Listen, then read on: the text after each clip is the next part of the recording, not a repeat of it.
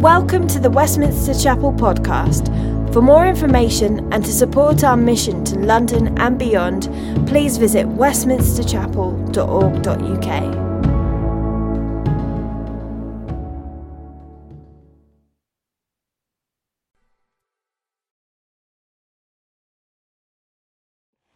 This is a reading from Isaiah chapter 9, verses 2 to 6. The people who walked in darkness have seen a great light. Those who dwelt in a land of deep darkness, on them has light shone. You have multiplied the nation, you have increased its joy. They rejoice before you as with joy at the harvest, as they are glad when they divide the spoil. For the yoke of his burden, and the staff for his shoulder, the rod of his oppressor, you have broken as on the day of Midian. For every boot of the champion warrior in battle tumult, and every garment rolled in blood, will be burned as fuel for the fire.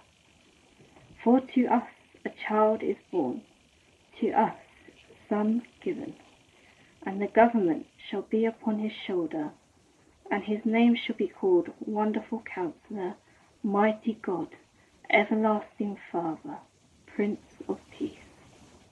A reading from the Gospel of John, chapter 1, verses 1 to 9, and chapter 8, verse 12. In the beginning was the Word, and the Word was with God, and the Word was God. He was in the beginning with God. All things were made through him, and without him was not anything made that was made. In him was life, and the life was the light of men. The light shines in the darkness, and the darkness has not overcome it. There was a man sent from God whose name was John. He came as a witness to bear witness about the light, that all might believe through him. He was not the light but came to bear witness about the light.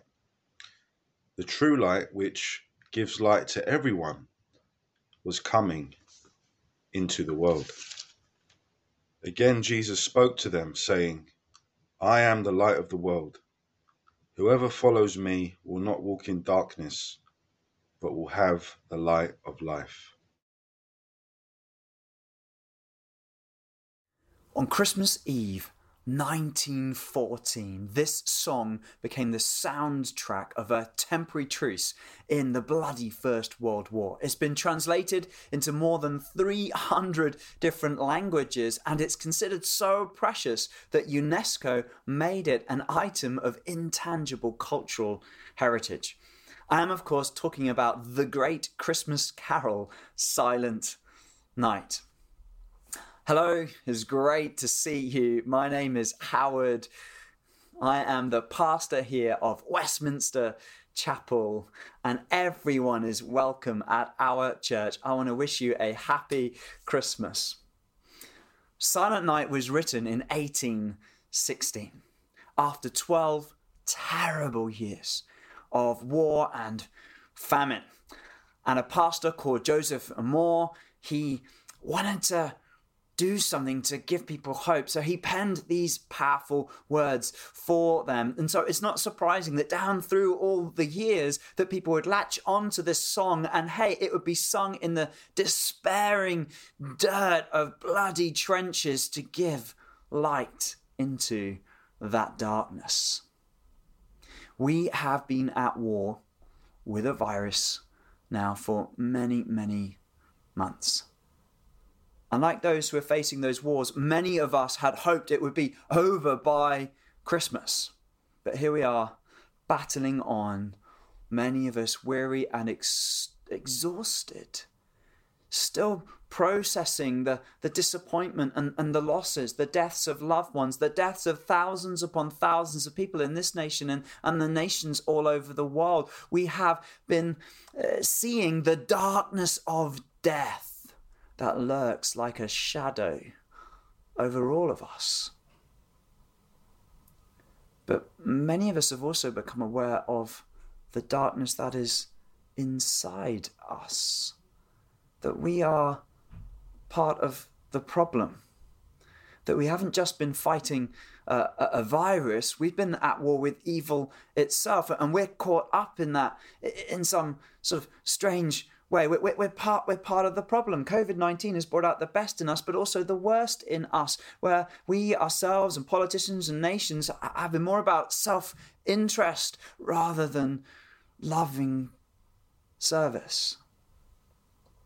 And as a result of this, we are either in denial about that or we can be despairing about it, feeling rubbish and worthless and useless, feeling really without hope.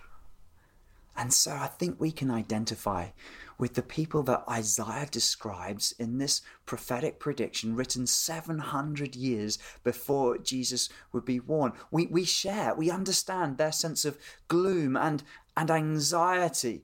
We, we know what it's like to be a people who walk in darkness, but but here's the good news. Isaiah says those who are walking in darkness, they have seen, they've looked ahead, they've seen a great light that is coming. And this light, Isaiah says, brings joy, rejoicing, and celebration. It's about the birth of a very special baby whose names are given as Wonderful Counselor, Mighty God, Everlasting Father, and the Prince of Peace. These are, of course, amazing names about Jesus. And that, in case you missed it, was what that first Bible reading was all about. The second reading is from John's first century biography about Jesus. It's remarkable that we have a copy of a copy, an early fragment of this very document that dates to something like 125 AD. That's remarkably close to when the events actually happened and even closer to when John himself wrote them down. This is a remarkably reliable document, especially in comparison to other works of ancient history. And John begins this reliable biography about Jesus by talking about what Professor C.S. Lewis, author of the Chronicles of Narnia, describes as the grand miracle. It is God coming and making his dwelling amongst us, moving into our neighborhood, becoming like us. It's the Christmas miracle that Isaiah was prophesying, predicting in him, in Jesus, was life. And that life was the light of men. The light shines in the darkness, and the darkness has not overcome it. John talks about light no less than six times in these opening verses, finishing by describing Jesus as the true light, the, the not false light, the, the non corrupted light. And this is picked up in our carol, Silent Night. Jesus is described as loving, pure light. That radiant beams of light are coming out of, our, out of his being. Jesus is later recorded in John's biography as saying this He says, I am the light of the world, and whoever follows me will not walk in darkness, but will have this, this light of life. Light brings hope. Light shows a way through when there seems no, to, be, to be no way. Light brings warmth, it brings comfort. In nature, it literally brings life through photosynthesis. It gives meaning and, and purpose. It illuminates things that, that helps us to, to, to navigate and find our sense, our equilibrium in this world of great confusion. I love the way that C.S. Lewis puts this. He says, I don't, I, but he says, I believe in Christianity as the sun has risen. I don't only, not only because I see it, because by it I see everything else. Do you need some of this life giving, sense making, reality understanding light. I think we all do. Well, there's good news because God's first words to the world were, Let there be light. That's his heart. His intention is that you would know this light, you'd get to enjoy this light, you'd experience this light as a very expression of his being. John describes God like this in another part of the Bible. He says, God is light, and in him there is no darkness, not a hint, not even a trace of darkness whatsoever. Light expresses the beauty, glory, greatness, goodness of God. It also expresses the mystery of God. Light is a particle, it's a physical thing, and light's also a wave, more of a non physical thing, and both of these things at the same time. God is three and one. Jesus is God and man. This is this is a, like a paradox, or a better word maybe is an antinomy that reminds us that God is God and we are not, that He is mysteriously, infinitely above us, and that He cannot therefore be, because of these descriptions about Him, just a, a human man made construct. Jesus describes Himself as being the, not just a, but the definite article light of the world, the ultimate light, the light. And the carol, um, Silent Night, picks up on this in three ways. It describes Jesus as the Christ, that he is the promised one, that all the scriptures, right from the very beginning, describe this one who would come and rescue and save and deliver us from all evil. The second thing it says is that Jesus is the Saviour. He is that rescuing wrong one. He's the deliverer. Then, thirdly, it calls him the Lord, that he's the King of the universe. Who is this light for? This light is the light of the world for all time, not just for people in the first century Middle East, or today, as it's thought by some for people in Europe, that this Christian thing, that's sort of a Western European thing, maybe.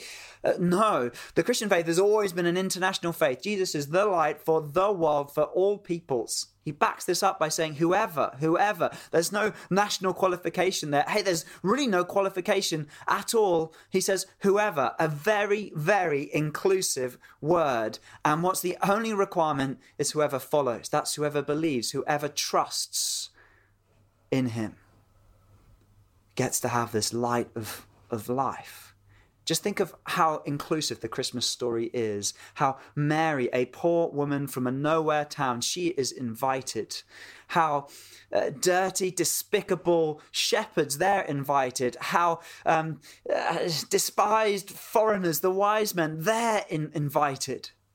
Whoever you are, whatever you've done, you can know light, the light of life the warmth, the comfort, the meaning, the purpose, the joy that this light gives in your life. You can find this hope this Christmas. This light is so powerful that it will bleach all of your past sin. All of that wrongdoing in your past can be gone. This, that's because this light forgives. It deals with the judgment that we deserve for our, our wrongdoing, uh, wrongdoing. And that's actually what one of the three forgotten, um, missing verses of this great carol teach us. Already long ago, planned for us when the Lord frees us from wrath. That's the judgment that we deserve for our sin and wrongdoing. Since the beginning of ancient times, a salvation promised for the world a salvation promised for the world. It was predicted long ago that Jesus would bring light in four ways. He would bring light as a wonderful counselor. He would be able to come and comfort you, comfort all who mourn the darkness inside, the darkness that is out there in this world. He became like us, like you, so that he could know you and credibly then guide you and lead you and counsel you into the way of everlasting life. Second, he came to, to show us this light of life by being the mighty God, but displaying that might in a different way. It's the might of his mercy, of God's generosity. It's the might of being a servant rather than forcing others into submission. Thirdly, he shows us this light by dying and being raised to life. Do you see, everlasting Father can be better translated source of eternal life. Jesus broke through the kind of darkness of death to give us a way to live even though we died through faith in Him. And finally, the fourth way that Jesus comes and brings this light is as the Prince of Peace. That He he silences the resounding gong of guilt. He breaks the shackles of shame. He deals with the problem of sin by dying in our place, in your place, on the cross suffering a painful, substitutionary, sacrificial, humiliating death to pay the penalty for your wrongdoing, taking the judgment that you deserve, the wrath upon himself, so that you could go free and enjoy access and right fellowship, relationship with God, your Maker and your Savior. Wow, this is available. This the light of this life is available for all who would follow, all who would trust, all who would believe. Have you believed? Have you? Are you trusting Jesus? Maybe you did, but you've fallen away. Maybe you've never made that decision yet make that decision now. It'll be the best decision that you ever make in your life. Decide to follow Jesus because whoever follows Jesus has this light of life in them. And whatever trial, darkness, difficulty that they are facing, they can know a joy that cannot be snuffed out. That this light overcomes the darkness. This light within them enables them to sing even though they're suffering in the trenches of warfare. How do you do that? It's because you know the comfort of his counsel. It's because you know that His power is made perfect in your weakness. It's because you know that even though you die, you get to live and you'll be raised to life with Him. It's because you know that you're in right relationship with God and that He loves you. This Christmas, I pray you would know this light of life. May it give you joy. May it strengthen you. May it empower you. May it encourage you. May it resurrect you as you celebrate Christmas. And may you not only just enjoy this light yourself, but may you incarnate this light. May you proclaim this light. May you be like John the Baptist in this passage at the beginning of John's Gospel, who's described as one who came to bear witness to the light. May you bear witness to this light. May you let this light shine forth from you. Don't hide it, but join us together and join other Christians that our light together would do more, that we could be a city on a hill, a beacon of light, a lighthouse of salvation for all the people of this city and world who are bruised and broken and battered by the trials and challenges of life. May we hold out the word of life, the light of, of, of goodness of the gospel, hope, hope that for those who walk in darkness, a light has come, and his name is Jesus. I pray you would know the light of this good news through relationship with Jesus in a deeper and more powerful way than ever before this Christmas. Let me pray. Lord, I thank you so much that you came, that we can know that you're our wonderful counselor, you're our mighty God, you're the source of everlasting life, and you're the Prince of Peace. And in you we can find rest, in you we can find hope. In you we can find meaning. In you we can find purpose. In you we can make sense of all the difficulties of this world as we simply trust and follow you. May everybody listening this day know the glorious light of life that is available through faith in you. Amen.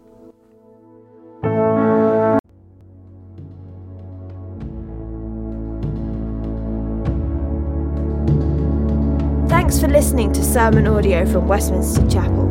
If you'd like to partner with us in making disciples and sharing the gospel, please consider making a one off or regular donation. Visit westminsterchapel.org.uk forward slash giving to find out how.